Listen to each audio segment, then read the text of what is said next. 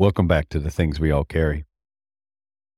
I'm sitting here today, the day after Christmas, uh, kind of recovering. Obviously, Christmas is always a, a time where you, you kind of get worked up for it, amped up for it, and then you kind of a, whether whether you intend to or not, there's a little bit of a letdown after Christmas where you kind of, okay, let's finish out the year and get, get the new year started. And we're kind of in that gap week between one holiday and the next. Um, little bit of downtime, both emotionally and physically, I would, I would imagine, for everybody. You know, I did, I did some of the traditional things for Christmas this year that I would normally do. I did some baking for the crew. I, I did some baking for myself. Um, but it was very low key. Uh, and I did spend, excuse me, I did have a, quite a few moments yesterday where, where my mom came to mind during Christmas, and, uh, I didn't focus solely on her, but she was there. She was there in my head. She was there in my heart. And I thought about her. I thought about her, her desire to have stayed alive through Christmas. And I wish she had gotten that chance to do that. Um, it's okay. She, she, no, I don't say it's okay, but she had a number of really good Christmas times with, with family and friends, and, and eighty plus years of Christmases. I'm, uh, I'm battling a cold. I lost my voice the other day at work, and I have it back, but I don't, but it's not strong, and you can probably hear it in my voice. Um, but at least I don't sound like a teenager today. But I'm going to keep this intro short just for the fact that I don't want to wear my voice out. And, uh, I kind of, I kind of sound like a two pack a day smoker today. So, um, in that, I just want to reintroduce Marshall. Marshall is a coworker of mine, a friend of mine, a coworker of mine. He, um, he's a newly promoted fire captain in my department. Uh, he, he just got the, the news that he'll be promoted, and I believe it's official in January. So huge cor- congratulations to Marshall for that.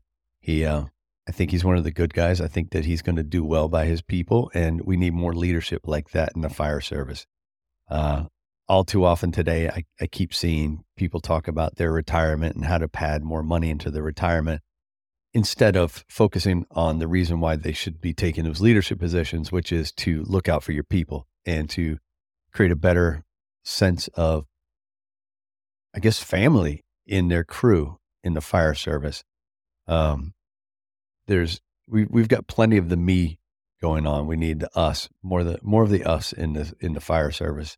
And that sounds weird because you really should have the us as the basis of the fire service, but I've seen more than me going on, and someone like Marshall getting promoted, I think, lends itself to a, an us atmosphere. Uh, Marshall's going on a little bit over fifteen years in the fire service. Uh, he was, he is, excuse me, he is a cancer survivor. He was diagnosed with cancer at age nineteen when he started college. It was a, an aggressive cancer, which they actually, it was touch and go. I think uh, he was told that he probably wasn't going to make it. Um, and he, he beat that.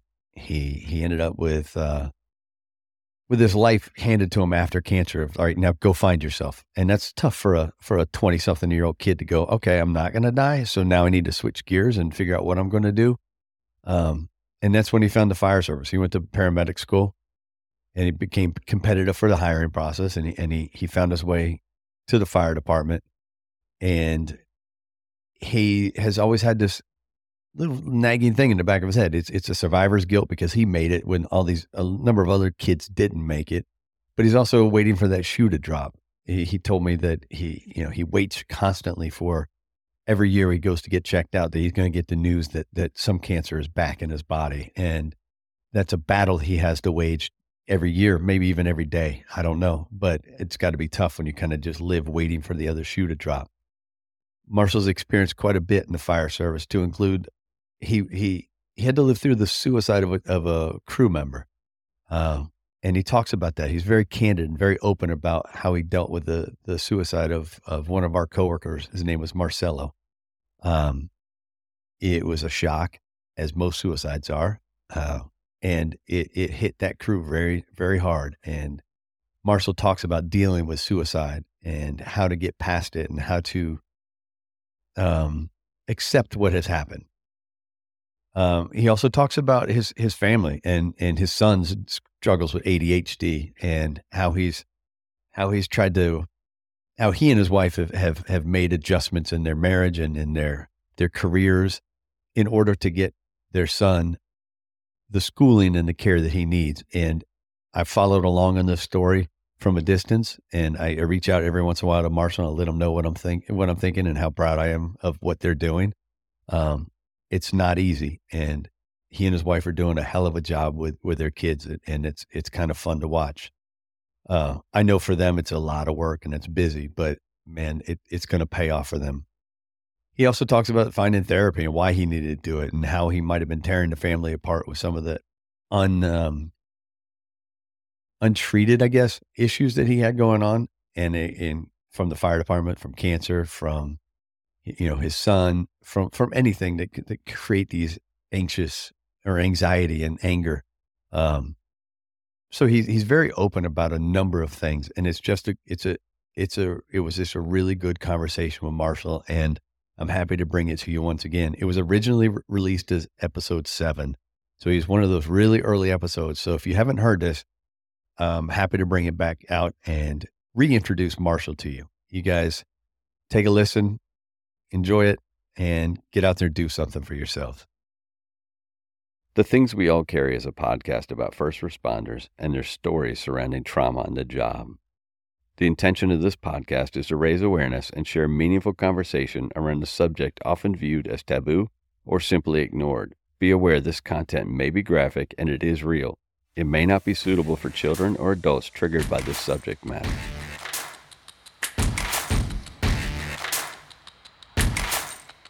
Thank you for joining me for another episode of The Things We All Carry. This week, I sit down with Marshall.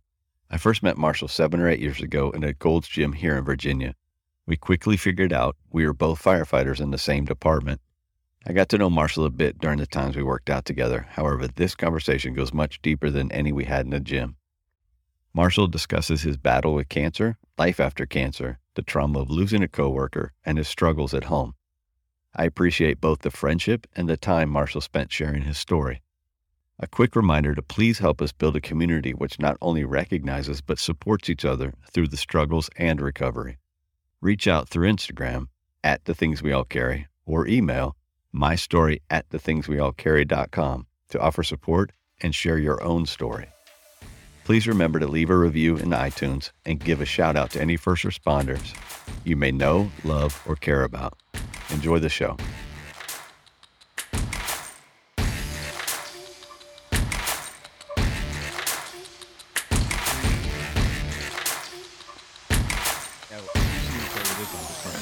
Yeah, no problem. All right, so if you're ready, we can. I can see if I can butcher this intro, and we'll go from there. Let's do it. All right. Today we're sitting down with Marshall. He's out of Virginia. He's been a firefighter for fourteen years, paramedic for the entire time. He's here to talk about his story, some of his experiences in the fire service, and some of his experiences outside of the fire service before he even joined, which affected him in the fire service and in family life to today. So I'm going to let Marshall talk a little bit about his family, his background, his fire service history, and then we'll get into the meat and potatoes of his story. So how you doing, Marshall?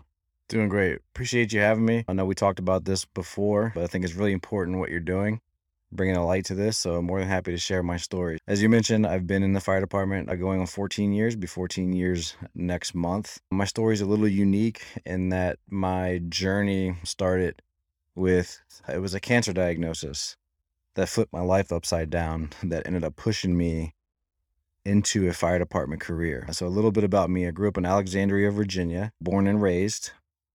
I was a three-sport athlete in high school, very competitive guy. Went to college. I was at Frostburg State University playing football, and that was when my life was completely flipped upside down by my cancer diagnosis at age nineteen. And so it was after that cancer diagnosis where I was at a crossroads very early on as I was entering my twenties. What do you want to do with life? And I started thinking about things. I still very much wanted to be part of a team, part of something larger than myself, and thought a career in the fire service would be something that would be a really good way to stay in that competitive environment, and as a way for me to continue to do something physical and very challenging. And so fourteen years in the fire service puts us at, what year did you join the fire department? It was two thousand eight. I started recruit school. It was, I still remember the date, the hire date, July twenty-first, two thousand eight. And you talked about your cancer diagnosis in college and how that turned your life upside down. Do you want to talk about some of what that cancer was and what the treatment was and how it affected the immediacy of your life at that time? So pretty much when I was diagnosed with cancer, I'll give you a little bit of the story leading into that. I was at Frostburg State. It was the night before our first inter-squad scrimmage. And I woke up one night and could not use the bathroom. I remember being in so much pain. I had a pain in my pelvis and in my back, which later I learned to be uh, my kidneys were failing. I woke up that night, middle of the night, and could not use the restroom. And I just felt this pressure in my back. So I ended up going to the hospital. It was Sacred Heart Hospital in Western Maryland. And they ended up doing an M R I. But before they did an M R I, they realized that there's a lot of urinary retention here. So they tried unsuccessfully to advance a catheter. So this whole painful process started with pain from the very beginning. Trying to force a catheter in wouldn't go. The tumor was pushing up on the urethra, originating from the prostate. Ended up getting an M R I. I got the M R I, and I remember the physician sitting down with me saying, hey, look, I am not sure what this is at this point. I do know, however, that we are not equipped to deal with this in Western Mar- Maryland. My recommendation would be for you to go back to the D C area and really see what this is and what's going on. But I do think it's serious. So at that point, I was like, okay, I guess this is it. So I called my parents and told them what was going on. And they immediately drove out to Western Maryland from Alexandria, Virginia, brought a U-Haul with them, packed all my stuff, came home, and we became, we started on this journey to figure out what in the world is going on. So I meet with an oncologist, a pediatric oncologist. Even though I was a young adult, usually these types of growths, these things that they see on M R Is can be an adolescent or pediatric cancer. So they wanted to rule, initially started out, they wanted to rule that out. So I met with the oncologist who said, I need to send you to a urologist to biopsy this.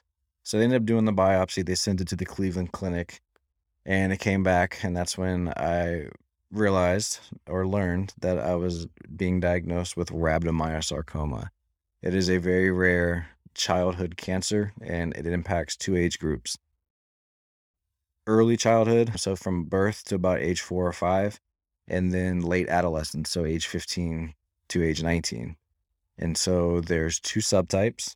One is embryonal, and not to bore everybody, but there's two subtypes, and one is a lot more aggressive. And because my subtype was the more aggressive one, that kicked off another cascade of events. Okay, now you need P E T scans, now you need C A T scans, now we need to scan the whole body and see what's going on. So all the results came back from everything, and the news just kept getting worse. Initially, they were saying four out of five will walk from this, but if it's the more aggressive subtype, we're looking more at a forty to fifty percent shot, and if it's spread outside of the pelvis, then we're probably looking at a fifteen to twenty-five percent chance of survival. So it was a lot to digest, but I was still hopeful before getting all the results that maybe I would get some good news here, because everything up to this point has been either painful or just terrible news. It can't possibly continue to get worse, and then it continued to get worse. So they said not only has it escaped the pelvis and the pelvic lymph nodes, but it's in three or four places in your abdomen, your left lung, and we believe we see portions on your brain. So at that point, it's like everything. I still remember uh, to this day, the wallpaper in that room. I remember what the doctor was wearing. I remember what I was wearing. I remember the look on my mother's face. And the doctor asked, do you want your mom to stay in the room while I tell you the rest? And I said, sure, I don't, at this point, it is what it is. I don't see the benefit to having her out. So we sat in the room, and that's when the oncologist said, here's what's going to happen. Here's what your next year is going to look like. And if the cancer doesn't kill you, there's a decent chance the treatment will. but we're going off the cuff because we get one chance to cure this. And so I was taking all this in. I was nineteen years old. Yeah, I was going to say, as a nineteen-year-old, taking it all in. I was nineteen years old. I'm like, wait a minute. Literally last night, I was prepping for our first game, our first inter-squad scrimmage. I did really well in that training camp. I was challenging some of the older guys, and I felt really good. So I had still had coaches that still didn't know what really was going on. Like, I just vanished from Frostburg State, and my life was just in doctor's offices over this next three, four days. And the coach and staff didn't even know where it went, really. So I'm getting tests, I'm getting all these things, and it all culminated in that office where now it's like, okay, here's your next year. Here's what it's going to look like. You're going to undergo fifty-two weeks of chemotherapy.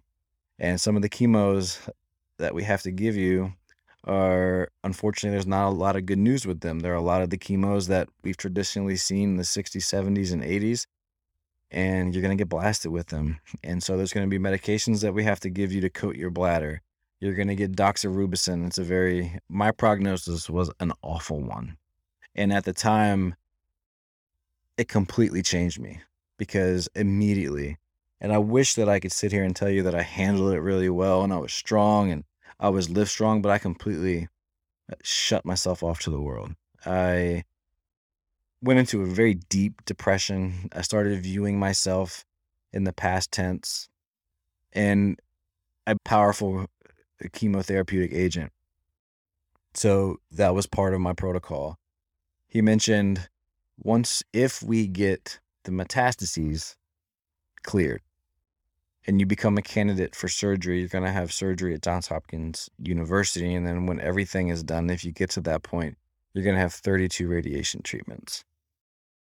So we had, so the course of that year, it was two thousand four that I was diagnosed with cancer. And it was like, everything just kept getting, began scouring the internet, and things weren't as accessible in two thousand four as they are now. Google still existed.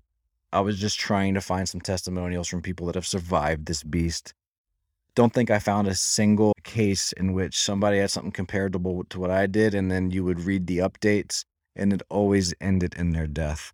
So I just assumed that was going to be the natural progression for me, and so I detached myself from the world. I didn't want people getting too close to me. I didn't want, I started thinking ahead. It was like, I'm not going to see my sisters graduate high school. Oh boy, how's my mom going to process burying a kid? And just the suddenness of life going great, competing in college athletics, being out on my own, uh, off-campus apartment. Life was supposed to be just beginning for me, and I was forced like that, snap of a finger, to now face mortality. So over the course of the next year, just getting blasted by chemotherapy. And every time I needed to get chemotherapy, I had to stay at Fairfax Hospital for three or four nights at a time because with the doxorubicin that I mentioned, it attacks the bladder. So they have to give you medication that coats the bladder so it doesn't tear your bladder apart. So for the better part of a year, that was my routine. So I was going through all these emotions, getting punished by this treatment. I was two hundred ten pound wide receiver in college. After about four or five months of chemo, because just the aggressive dosaging, just to have a shot to get into remission, I lost over one hundred pounds. At one point, I was one hundred ten pounds. Lost all hair. Still remember the night I was in the shower. I was just trying to just relieve some stress, take a boiling hot shower, put the shampoo in the hair, and my hair was all, literally all the hair that I had was essentially two clumps in my palms. And at the same time, my eyelashes and eyebrows started to just peel away. So there was a lot of struggle with, this is my new identity. I can't even eat a regular meal. The chemos were giving me mouth sores down my esophagus. So one bite of food would hurt in six different places. I felt like I was going to die. I was resigned to the fact I knew I was going to die. And I completely viewed myself in the past tense. And in the process, I completely disconnected from everybody around me. And I had people reaching out and trying to give motivation. And I wish I could say I handled it well and took it in stride. I'm going to fight this beast. But I really, I just shelled off and went into a deep depression and was angry. And about three, four months into that, I started to get little pieces of good news. Okay, we don't necessarily, we don't see it in the lungs. It doesn't mean it's not there, but we have reason to believe that you're responding. And then they measured the size of the tumor in the prostate, and uh, initially what they thought was originating from the prostate, invading the bladder. Then the good news was it's just resting against the bladder, not necessarily invading the bladder wall. So we have reason to believe you'll be a candidate for surgery if it trends this way, because we won't have to, it won't be that extreme of an operation. It'll just, we feel it'll peel off if we remove the prostate. So I got, kept getting little pieces of good news, enough to keep going with the treatment. It was just purely exhausted by going through that gauntlet just to have a chance to stay alive, and even if it wasn't a good one. So towards month nine, month ten, now I'm a candidate for surgery. So I go to Johns Hopkins, I have the surgery, and at that point they say, this surgery was successful. Right now you're in E D, no evidence of disease. And I asked, am I in remission? We don't want to call it remission yet. Your subtype is super aggressive, so we're just going to see how things go. And we still want you to continue on with radiation, because one of the first questions I asked was, does this mean I can skip radiation? Yeah, naturally, that would be a first question. Yeah, because if I can, if I can avoid some of this poison, right, then I would really like to do that. But that's when they said, no, we need you. We need to have the radiation, because the statistics show that there's a little less chance of relapse if you get the radiation. So we're just going to radiate your pelvis and do a lighter dose radiation to your chest. And I'm going through the radiation. And by this point now, I don't necessarily know if I'm going to live or die. I still have prepared for almost ten months now that I was going to die from this, and accepted that. And it sounds weird to say that. It sounds like there's a little machismo to it. But when you've been diagnosed with something like that and forced to face your mortality, it stresses you out. It's such a consistent stressor that eventually you just accept it, and that I'm going to die. It's not because I'm trying to exaggerate or or and overemphasize the fact, but I just knew I was going to die. And the reason I'm saying that is because now when they come back and say, you're no evidence of disease, you're in remission, and I'm at month twelve, and I'm getting ready to go to my last chemotherapy session, it's, oh, wait a minute. I never thought I was getting to this point. I never for a second thought I was getting to this point where you're no evidence of disease. Technically, now they're starting to use the R word, remission. And what next? I've never thought about what next. Never give it. Ne- I never. It was terrifying to think, looking too far down the road. Like, it's normal for a nineteen, twenty year old to look five, ten years down the road. Where am I going to be? Where am I going to be working? But anytime I would look down the road, I just viewed myself in a cemetery. So I'm so I'm thinking, wait a minute, I'm this, the I Vs, the central lines, the appointments, the four-night hospital stays, this became my routine. This became my safety zone. This became my life. It became something that was regimented, that kind of took my mind off mortality and death and how are these people around me going to pick up the pieces? My mom going to financially be crushed by whatever debt is left behind from this? So I was just never in the mindset of there's a next chapter here. That's post-cancer for you. It's a weird dichotomy of focused on death. You believe you're going to die, but the cure, not the cure, that's a bad word, but the way to get your focus off of your belief that you're going to die is to try to beat it, but you're still convinced you're going to die. Oh, yeah. So it was like, I knew I was going to die, but I hope I don't.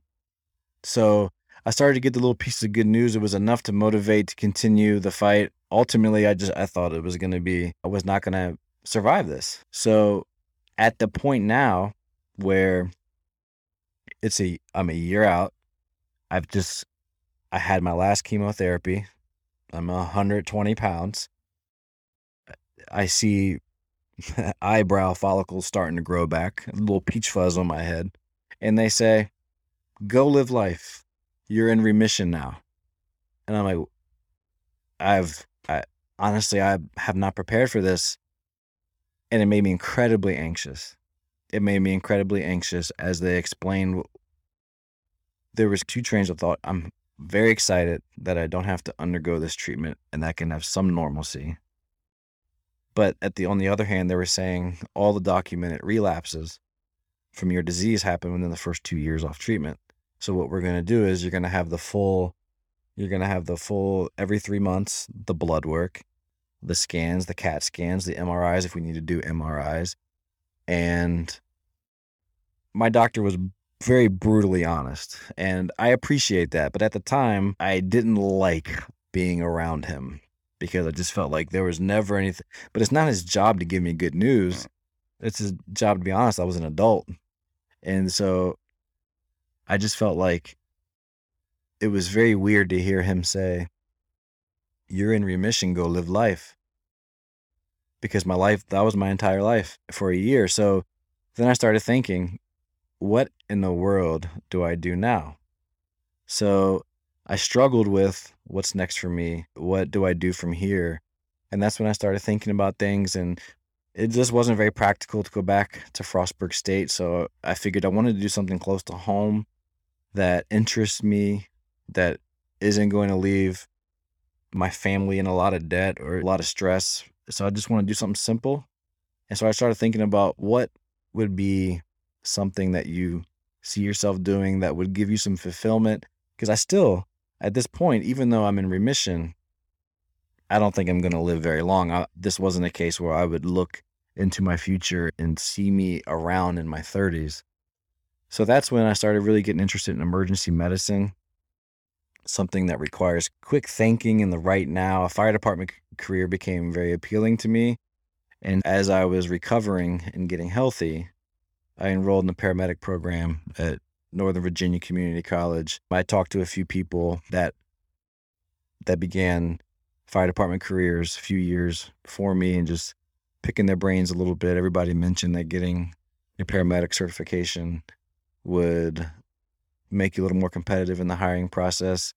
Uh, Prince William County came to a hiring fair. At the time, it was Lieutenant Orphis who came out to the recruiting fair and mentioned, "Hey, we need people for our July class." I had just became certified that May. One thing led to another, went through the application process. Prince William was the first to offer, and full head of steam, I began pursuing the fire department career. So just a quick shout out, because I have to do it, to, to who I know as Captain Orphis. He was my first captain and now a battalion chief in our department and one of the good guys in the department. So that's great. That was that your that was your link to the oh, yeah. department. That was the link. He was very he, he sold Prince William County. He did the job. He mentioned that it was going to be a growing department. There was lots of opportunity. There's a definite need for paramedics, and he encouraged me to apply, and I did. And I remember I was in the application process with a few jurisdictions, but to his credit, everything moved the quickest with Prince William County, and I felt like everything was on an accelerated clock, and I don't have time to waste, because right. if I want to experience any part of this, I just need to go. I just need to go. So I started the academy in July of that year. All right. So real quick, just a synopsis of your time in the fire department. What have you done? What, some of your assignments, and where are you now in the department? Okay. So when I started, I when I graduated the academy, I went to Medic four, which is in Gainesville, and I spent time both on the medic and on the engine doing all my rookie training and probationary manuals and all that. And then so I spent my first few years at four. I was pretty lucky. I got to spend the first three and a half, four years of my career at four. So then from four, I went to Medic eleven. I thought at that point it was time to go for one of those high volume, action-packed shifts, and sought out Medic eleven. Had a great time at eleven, spent a few years there. Ran the absolute best and worst of humanity. My time at eleven, saw a lot of different things. And then from eleven, I went to Engine eight to do my Tech two training. And then I ended up getting transferred to Medic eight because the transport unit now was a newer thing at eight. So it was part of the launch of Medic five oh eight. And then from Medic five oh eight, I went to the academy initially as the Tech two assigned to the paramedic program as the training coordinator.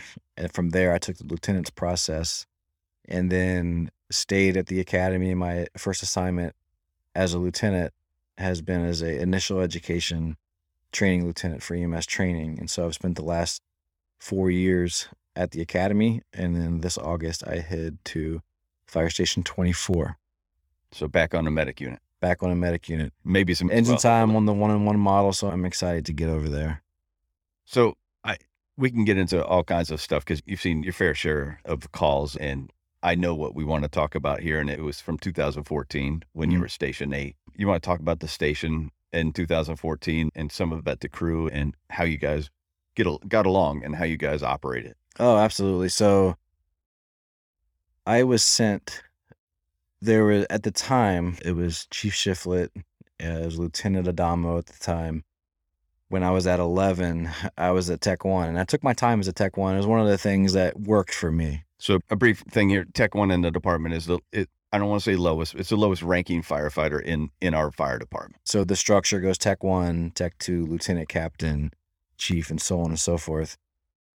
But I wanted to take my time as a Tech One. I was enjoying it, and I really wanted to feel like I was experienced and could handle mo- everything at the technician level before I took that process. And so one of those things was when I was at eleven, even though I was having a great time, it was really hard to leave Medic eleven. I felt like if I was going to take the Tech two process and get ready for that next step and ride the seat of an engine, that I wanted to be on an engine, and I wanted to go to a day work engine. So I had the opportunity for talking with Chief Shiflett, Lieutenant Adamo. There was an opening, there was a vacancy at Engine eight. And so when I got moved to Engine eight, it was with Captain Erickson, and I was told, hey, you're also going to get a chance to work with Marcelo Trejo. And so he was transferred in at the same time. We had a rookie, Jose Rianos, who was Matt Stewart at the time, and we just clicked as a crew very early on. We had a great time at Station eight. I learned a lot. And I was assigned to Marcelo. He was going to do my Tech two mentoring. And so the really interesting thing about that was I knew Marcelo from around the department. And anytime you roll in details, you just always had a good time with him. And he was really big into C PAT stuff. So there was some, so we knew him from there. And so in two thousand fourteen, I was really enjoying life. It was my first time, my first true where you're assigned to an engine company. I understood it. The need was for me to be on medic units before that, but I had an opportunity to go to an engine company, do it every day, do the engine checkout every day under the eye of Marcelo. So he took me under his wing, took us all under his wing, really. And we just got close. The crew, we worked out together every day. We shared a food pantry. There were times where during that five o'clock hour, you know, before you shut down shop, at eighteen hundred, where we would just go out and shoot hoops in the back and just little things like that. Now, we got really close, and that was unbeknownst to me at the time. two thousand fourteen was going to be a very trying year. Tell me a little bit about Marcelo, because uh, our department knows him, and some departments outside of, of Prince William know Marcelo because of things that have happened. But give us a little background on Marcelo. What was he like? So Marcelo, he was, he's just so, there was just so much passion and joy for being a firefighter. He was somebody that took great pride in being a mentor, and he really wore it on his sleeve. And we had a rookie at the time who was struggling, and they would tell you that, and they have since moved on. But there were times where everybody else would get frustrated, and but if he had to explain something twenty-five times, he would explain twenty-five times to somebody. And there was never a, there was never a judgmental tone to it. And the happiness that he got from other people enjoying the job was always something that stood out. Very passionate about P T and station comp. The things that bring people together at the station were all the things that stood out about him.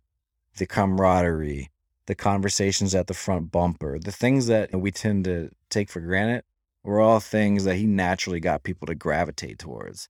So we looked forward to kicking the little hack. I never kicked a hacky sack around in my life, but one of the things that he liked to do was go to the front engine and just kick the hacky sack. The snack time with Trejo. He always packed his food pantry with all kinds of stuff. Just those little trips to the food pantry, working out together in the morning, and the genuine happiness that he would get from somebody enjoying the job. He would spend time just, if there was fifteen, twenty minutes around the station, you could probably find him cleaning one of his tools or looking on the internet for a new accessory to go in his gear. He just loved the job.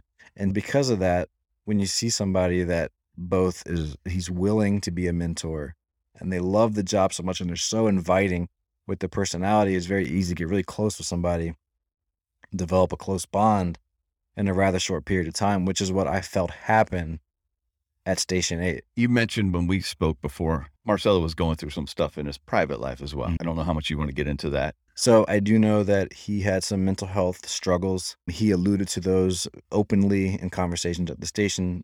Sometimes he mentioned that he was particularly struggling with depression and bouts of anxiety, and mentioned that he had received treatment for that in the past.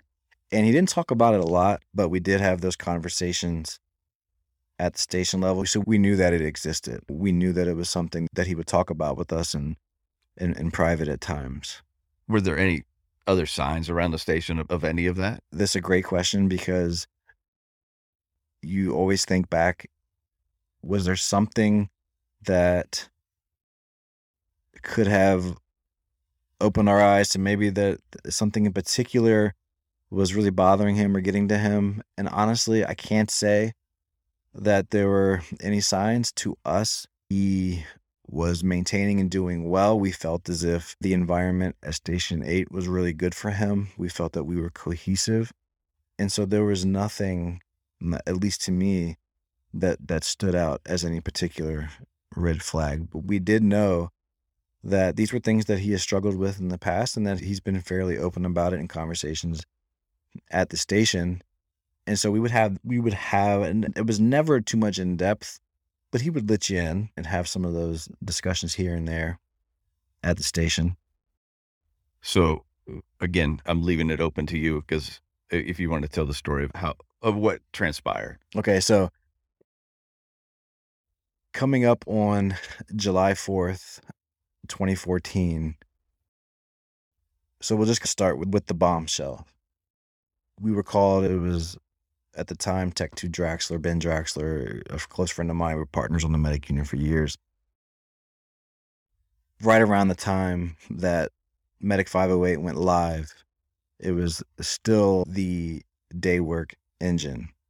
So it was early on when Medic five oh eight went live, I think we were only a few weeks in, where the shift work medic still intersected during the week with the engine. And so I had transitioned from being on the engine crew to now being assigned to the medic unit. And so we were on shift July fourth, but there was plans and talks of people at the station meeting and celebrating July fourth with Trejo. So we got a call from Captain Erickson, who called over to the station and asked us. I remember he, I got on the phone and he said, "Hey, I need you to sit down." So when he, when I can feel uh, through the tone of the conversation that, okay, this, what happened? So we were sitting down, put it on speakerphone, and that's when he, he informed us that Marcelo had died by suicide.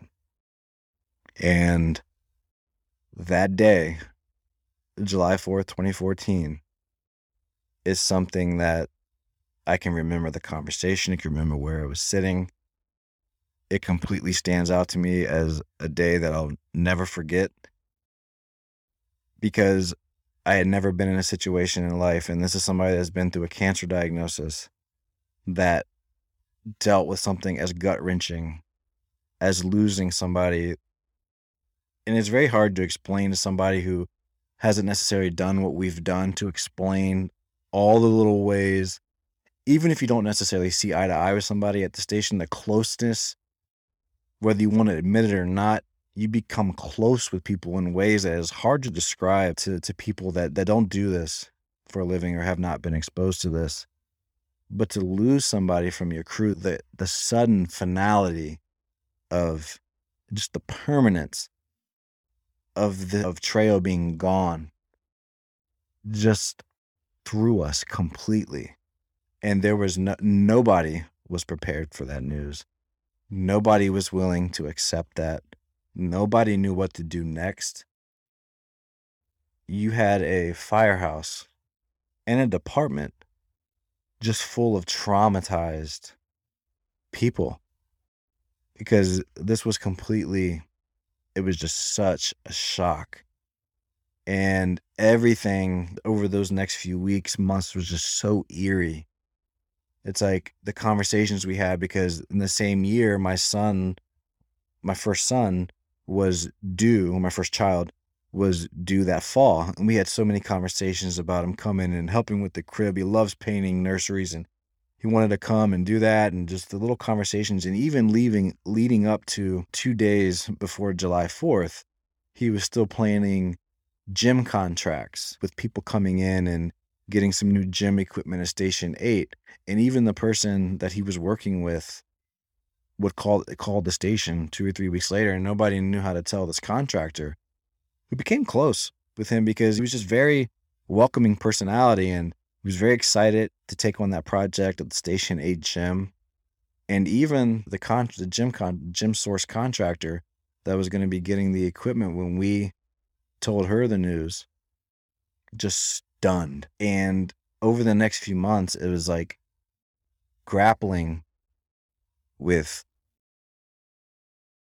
the finality of this, and little things like his locker's still cracked open, his snacks are still in the pantry, his basketball shoes are still under his laptop, the keyboard is still in the position that he left it, and nobody wanted to touch his stuff.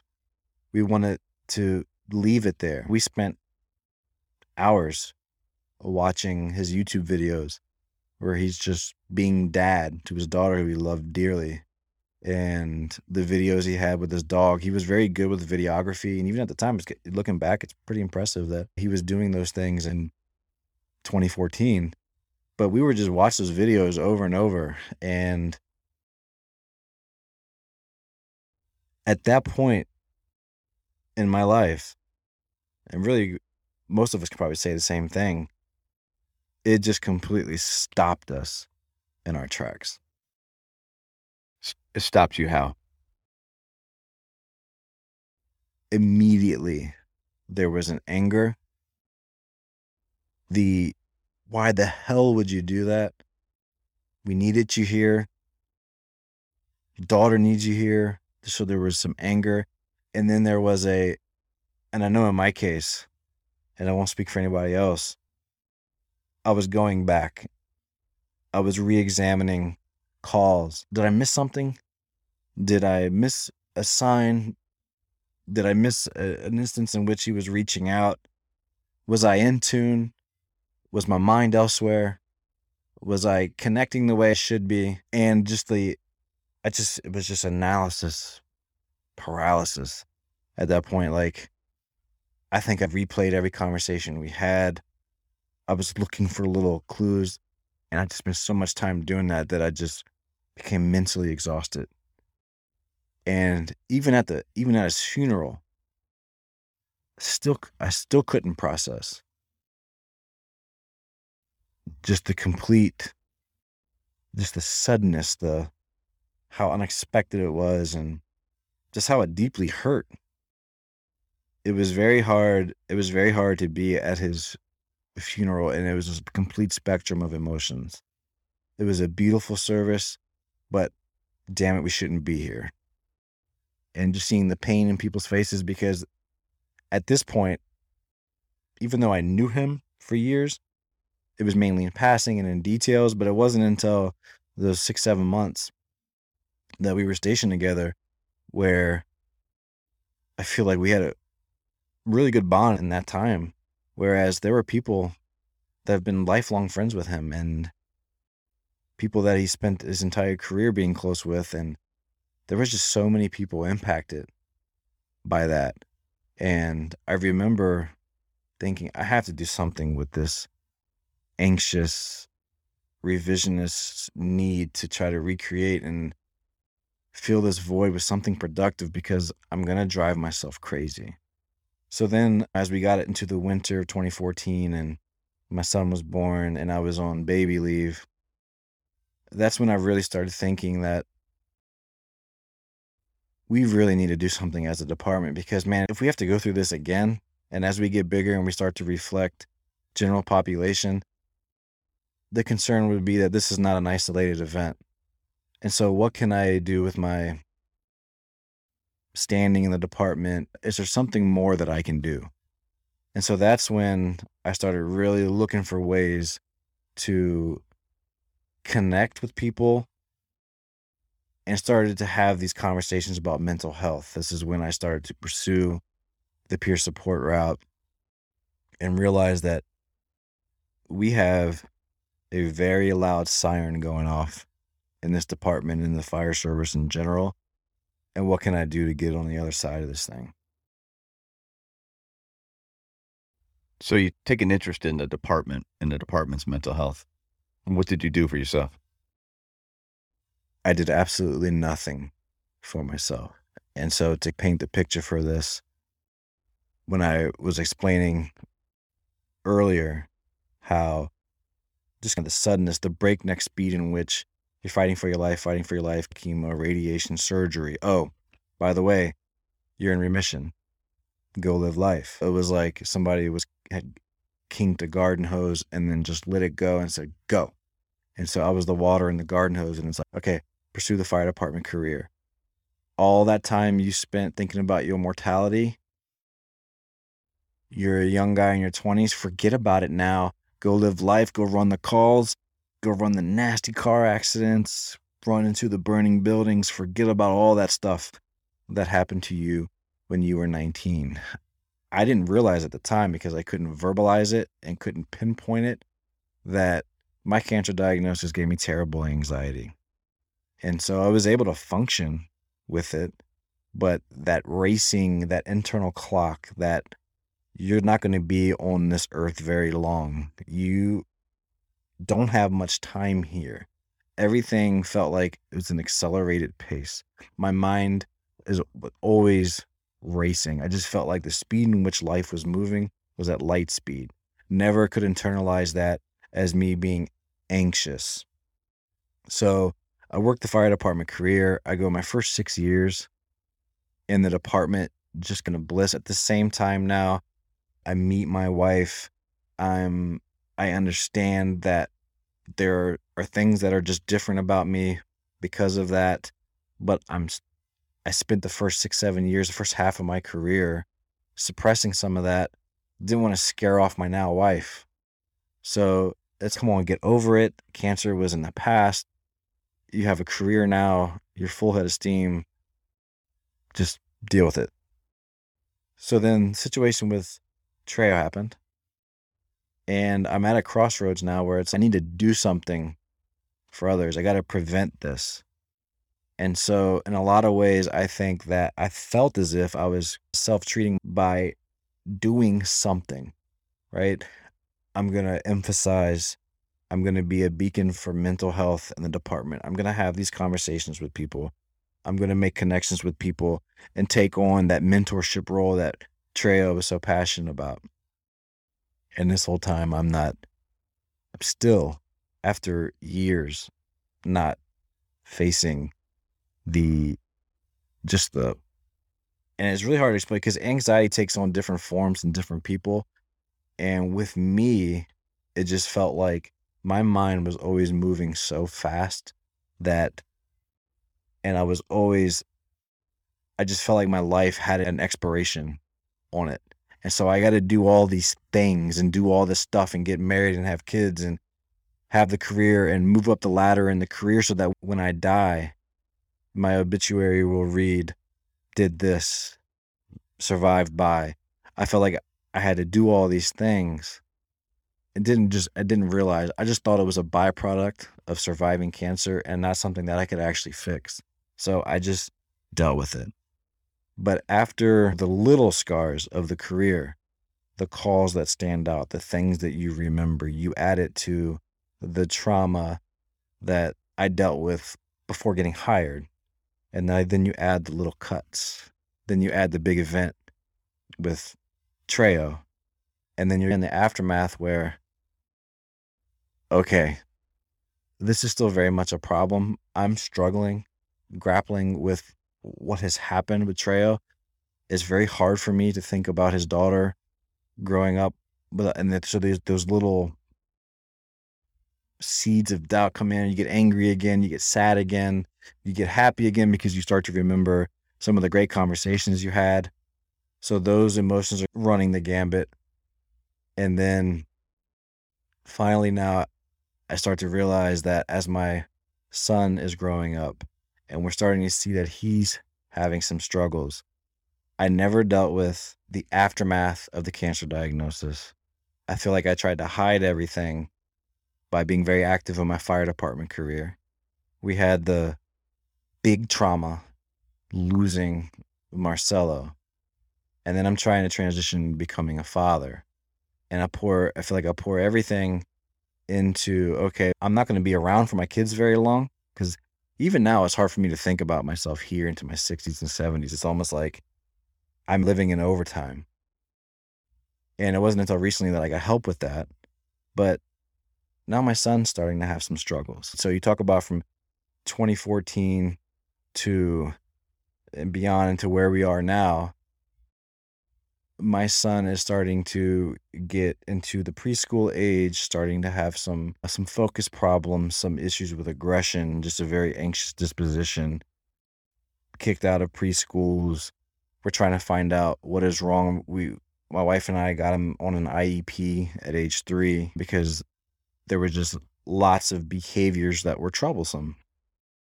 And he was starting to embrace the the kid that was isolated, the trouble kid. And I started thinking, I'm not going to be around when he's a teenager or when he's a man. So I've got to fix this now. So all my resources were get him the I E P, get him a counselor, get him on the right therapy, get him on the right course. And so I just feel like through the course of my adulthood, there's always been something that has been distracting me from addressing things that I'm struggling with, or how can I truly work on myself?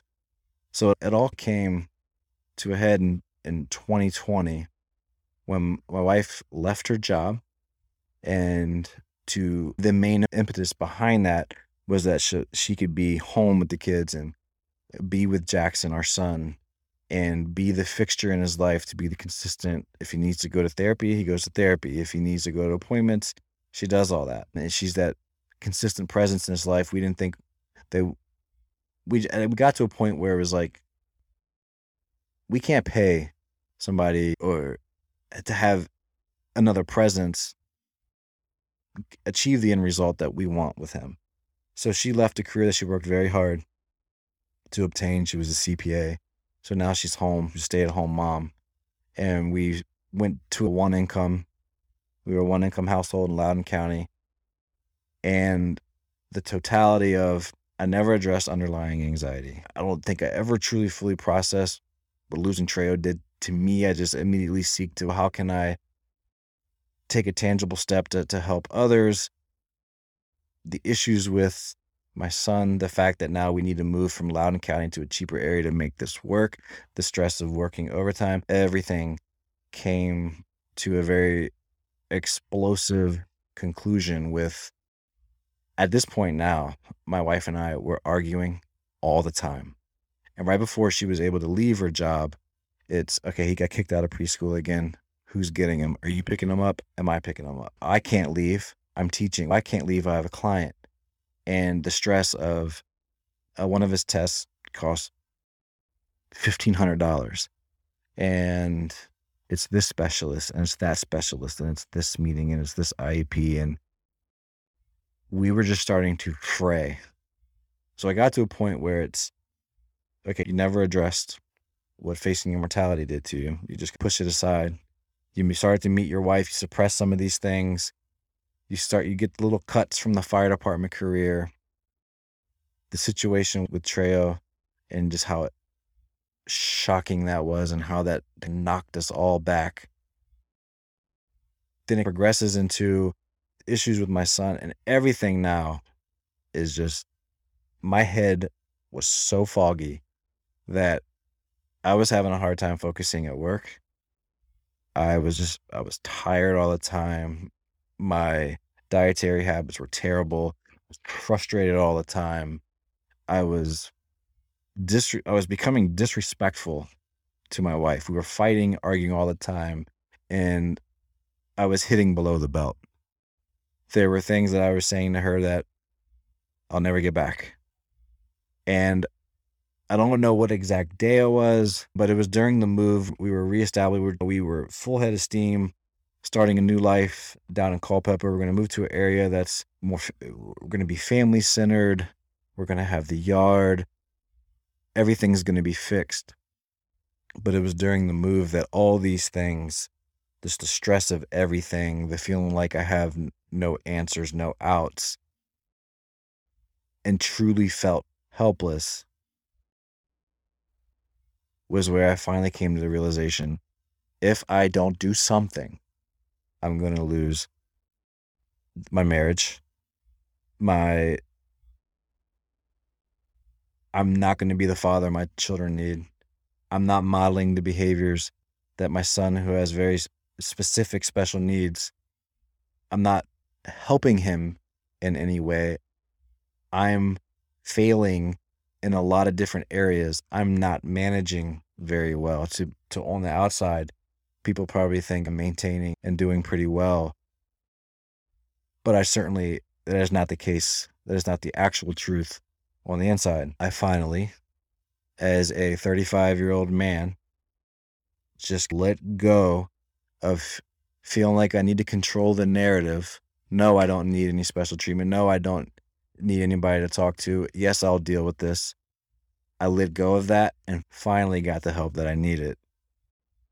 Way too late, way too far into manhood, into adulthood. But at that time in twenty twenty was when, for the first time in my adult life, I felt like I started to have some control through therapy. I was able to connect with a therapist who was able to put a lot of things in context, to slow down that internal clock a little bit, and to say, essentially, it's okay to feel as if because you what you went through, you're not going to be here for a very long time. But how can we put a plan in place to limit those thoughts so they just don't devour you all day? If you want to have some of those thoughts and you want to really think about things that could potentially go wrong, and you want to do that for ten, fifteen minutes, okay, great. But you need to set a limit to that and develop some control over it. So if I stress something today, I see a study that comes out that says, oh, rhabdomyosarcoma survivors that had radiation are at an increased risk for this in their forties or fifties. I can't let that completely destroy my entire day, but I can also, I can validate it by, okay, let me read this for ten minutes. Let me process this and let me do something else for my own good. So it was through therapy and putting it in context that I'm like, what would have happened? Where would I have been? How strong would my marriage be right now if I did this at twenty-nine, if I did this at twenty-eight, or if I did this before Marcelo? Where would I, did I miss something? Would I, would my mind have been clearer? Could I connect it in a more effective way? Who knows? Like, you ask those questions, but it was legitimately the first time in a long time, or the first time in my adult life, that I felt like maybe there is another side to this. Maybe this can get better. Maybe I can slow down the internal clock and the survivor's guilt and all these things that just come from the fire department career and the previous cancer diagnosis. Maybe there is a way to cope with this. And I learned that, yeah, there is. And you know what? It feels good. And it feels good to say that. So I connected with a therapist. I would have never considered going on a, an anxiety med. You know what a low dose anxiety med combined with therapy for me was the combination that allowed things to slow down enough to communicate with my wife a lot more effectively, to be a father that does not have a really short fuse, to be a better, and for me, for right now, this assignment being an educator, E M S educator, when I started to tackle these problems and become a little more open about them, things started to get better. And when I say get better, it means it's always going to be a peak and valley type of ordeal. But my wife and I are, the connection is there. We've really worked to salvage our marriage. And when it could have gone one way, we were at the fork in the road. It led to us renewing our vows and renewing the commitment in front of our children. I feel like I have a plan to help my son. He's doing better in school. I just feel if only I had addressed this and been more open about it and more honest about it with myself. I just, I wonder maybe how things would have gone. I feel good about what I was able to accomplish while struggling with those things. But now that I know what it feels like to have a plan, and to address it, and to understand that, hey, sometimes, like the saying goes, strength requires maintenance. So I know that maintenance is very much a part of it. So as I enter this next chapter of life, I feel actually good about it. I'm not overwhelmed by, am I going to die from this? Is the radiation going to cause a late effect? Is one of the chemos, is a secondary cancer going to come? But if it happens, I'll deal with it when it happens. But how much life am I going to waste worrying about that right now? And then you have all the things with all the studies showing that we're at increased risk in the fire service of some of these things. So it's, my baseline is already higher. I've already had the cancer and the treatment. So I know that I'm at an increased risk, but I don't let it ruin my day, my week, my month anymore. I just focus on what I can control. And when it takes up too much of my headspace, I know that I need to develop a strategy in the moment to not let it stay there. So as long as I do those things, I feel like I have more patience. I feel like I'm a, I feel like I'm a better firefighter. I feel like I'm a better paramedic, better educator, better husband. And so right now, at age thirty-seven, I feel like there's finally a system in place to not let these things completely own my life. So what are you doing today? Are you still in therapy? Yeah, so it's not as frequent as it was, but there's check-in sessions. Hey, hey how, how are the last few weeks, last few months gone? What's good? What's the area of struggle? What are the potential stressors in the short term and in the long term, and putting things in perspective? And so we're doing that. I'm, I haven't always been the best about medication compliance. Sometimes it's just being forgetful. So I've made it a habit to understand that's a very important part of my day, just as important as that morning cup of coffee. And when I focus on me and maintaining those sessions and not calling and canceling them. Or one thing that gives me terrible anxiety is when my yearly physical comes. I can imagine. Oh my God, it's because all that information gets sent to mm-hmm. G W University, and they go through fine tooth comb, blood work, protein levels, and they take all this data, they trend it. And I just, there are times where I'm like, they're going to find something this year. I'm getting closer to forty. And some of those thoughts will come up. It's okay, this is it. This could potentially be it. So there's always a sense of that my my life depends on that next medical exam. And you know what? I've just embraced, that's a big ticket item for me. That's a big stressor for me. And it's okay for it to be a stressor, but I have to find a more effective way to put borders around it so it doesn't completely consume the week leading into the, the days in which I'm undergoing the test, and then the weeks after. Waiting for the results. Waiting for the results and waiting for the phone. And is every missed call, is that the number? Is that, right? What are they saying? Why didn't they leave a voicemail? Does it mean something was bad? Didn't they mean to come in? So all these things now that it's okay, Marshall, if you don't take the steps to talk about it ahead of time, if you're not compliant with your medication, that's helping very effectively. If you're not doing the thing, if you're not implementing the strategies learned, these yearly exams, these trips to G W, they're going to completely just ruin an entire week of your life. And nothing good ever comes from that. If I go into one, one of these appointments and they say, hey, we need to treat this, we need to, we believe we caught it early, I view it as, I hate undergoing these tests. I'd rather not do them. where the G W is saying, I've told them that I hate coming here. And they're like, hey, we're not here to tell you you're going to die. We're here to catch it early so that if something comes, we just manage it. But it's hard for me to view it that way. So they're reworking their your view for you. They are. So they're, they are. They're pulling some therapy on you, right? But it's, oh yeah, the medical anxiety, but it's manageable now. I have a plan in place, and I just, and I've said this a few times through here, and I don't want to keep repeating myself, but it's important because it's, what if I didn't play into that stigma? What if I, how much would my, I wouldn't have put my wife through the frustration and the tempers and uh, those dust-ups and blow-ups. How many of those could I have avoided?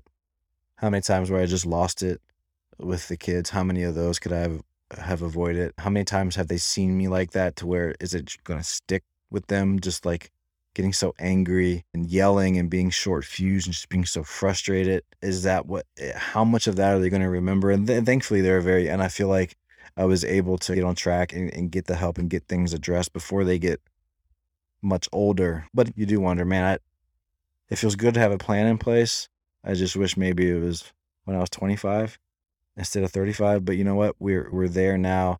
And if me telling my story can, if there's a young man, young woman in the department or any department or anywhere that listens to this and is dealing some things now, and it is the deciding factor between them saying, you know what?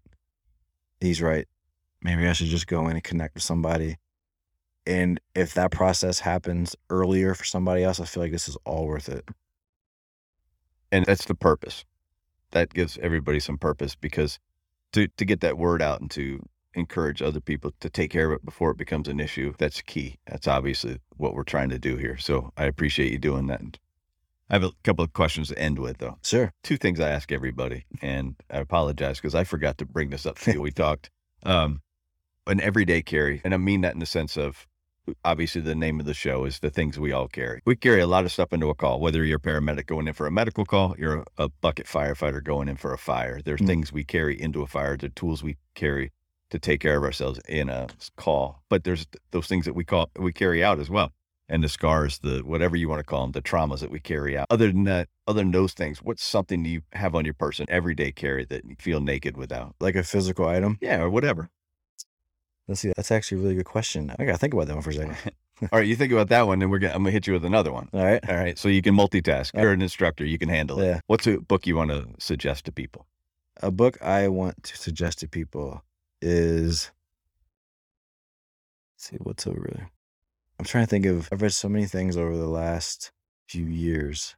So one, one thing for me that was important for me, and I know there's going to be people that listen, Managing the Explosive Child. Managing the Explosive Child. Yeah. Okay.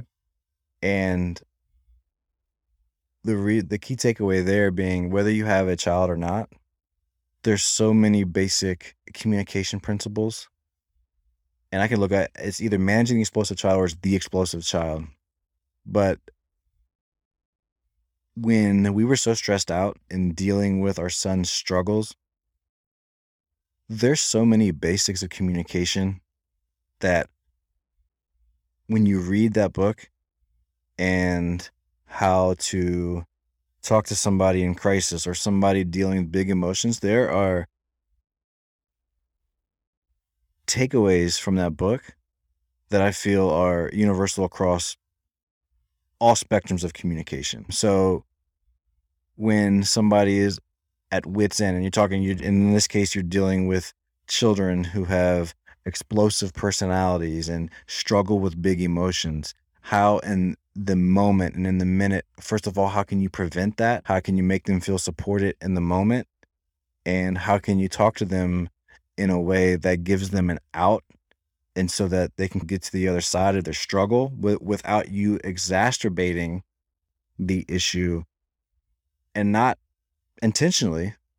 But when you read that, this would work in how I talk to my wife when she's dealing with something stressful or dealing with somebody at work. There's this very, there's communication principles, and usually the people that seek that kind of book out are at wit's end and dealing with a child with a difficult personality. But if you are interested just in human communication, and effective communication and just leadership principles in general. There's so many things in there that kind of carry over that I think it would be a good read for anybody.